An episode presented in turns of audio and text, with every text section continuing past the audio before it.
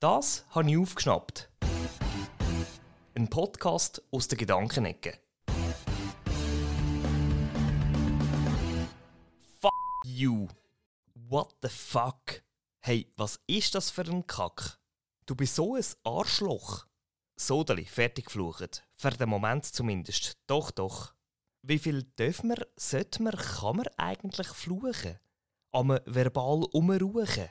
Das habe ich mich gefragt, als ich letzte mit Kollegen in einem Podcast musste Dampf ablassen über den Strassenverkehr. Autofahren fällt mir zeitweise ein bisschen schwer. Zwei, drei Situationen. Ohne Blinken Spur wechseln. In die kleinste Lücke bei über 120 auf der Autobahn. Ein bisschen Vernunft. Kannst vergessen.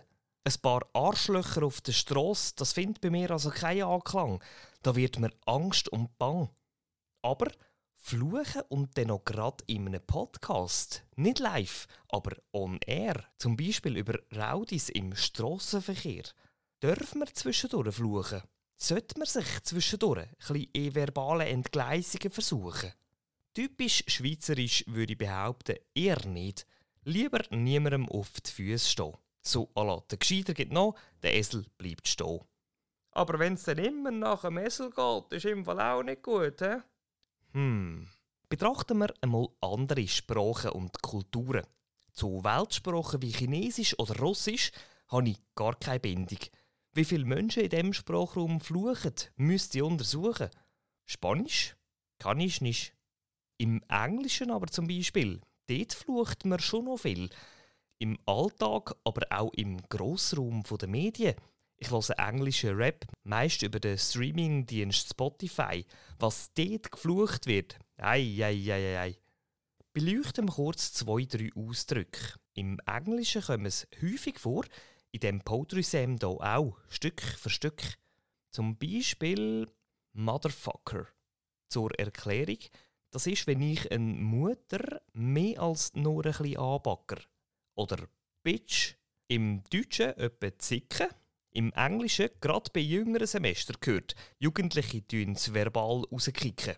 Soll ich noch ein Beispiel bringen? Häufig hört man auch Shit. Auf Deutsch etwa das Resultat vom grossen Geschäft. Im Englischen ist Shit als Ausdruck ein regelrechter Hit. Zurück in der Schweiz und im deutschen Sprachraum. Sind wir ehrlich, die meisten von uns haben schon mal Scheiße gesagt und manchmal ist es auch herrlich so ein Scheisse lokeien. Von dem tut unser eins nicht gerade übergehen. Abrundend würde ich behaupten, etwa die Fluche ist erlaubt. Manchmal fühlt man sich damit besser und hat Probleme so besser verdaut. Im Grundsatz gilt aber, sind lieb miteinander. Gerade persönliche Verfluchungen sind allerhand. Aber naja, wenn es nicht anders geht, sagst du auf ein Fuck you einfach Fuck you too.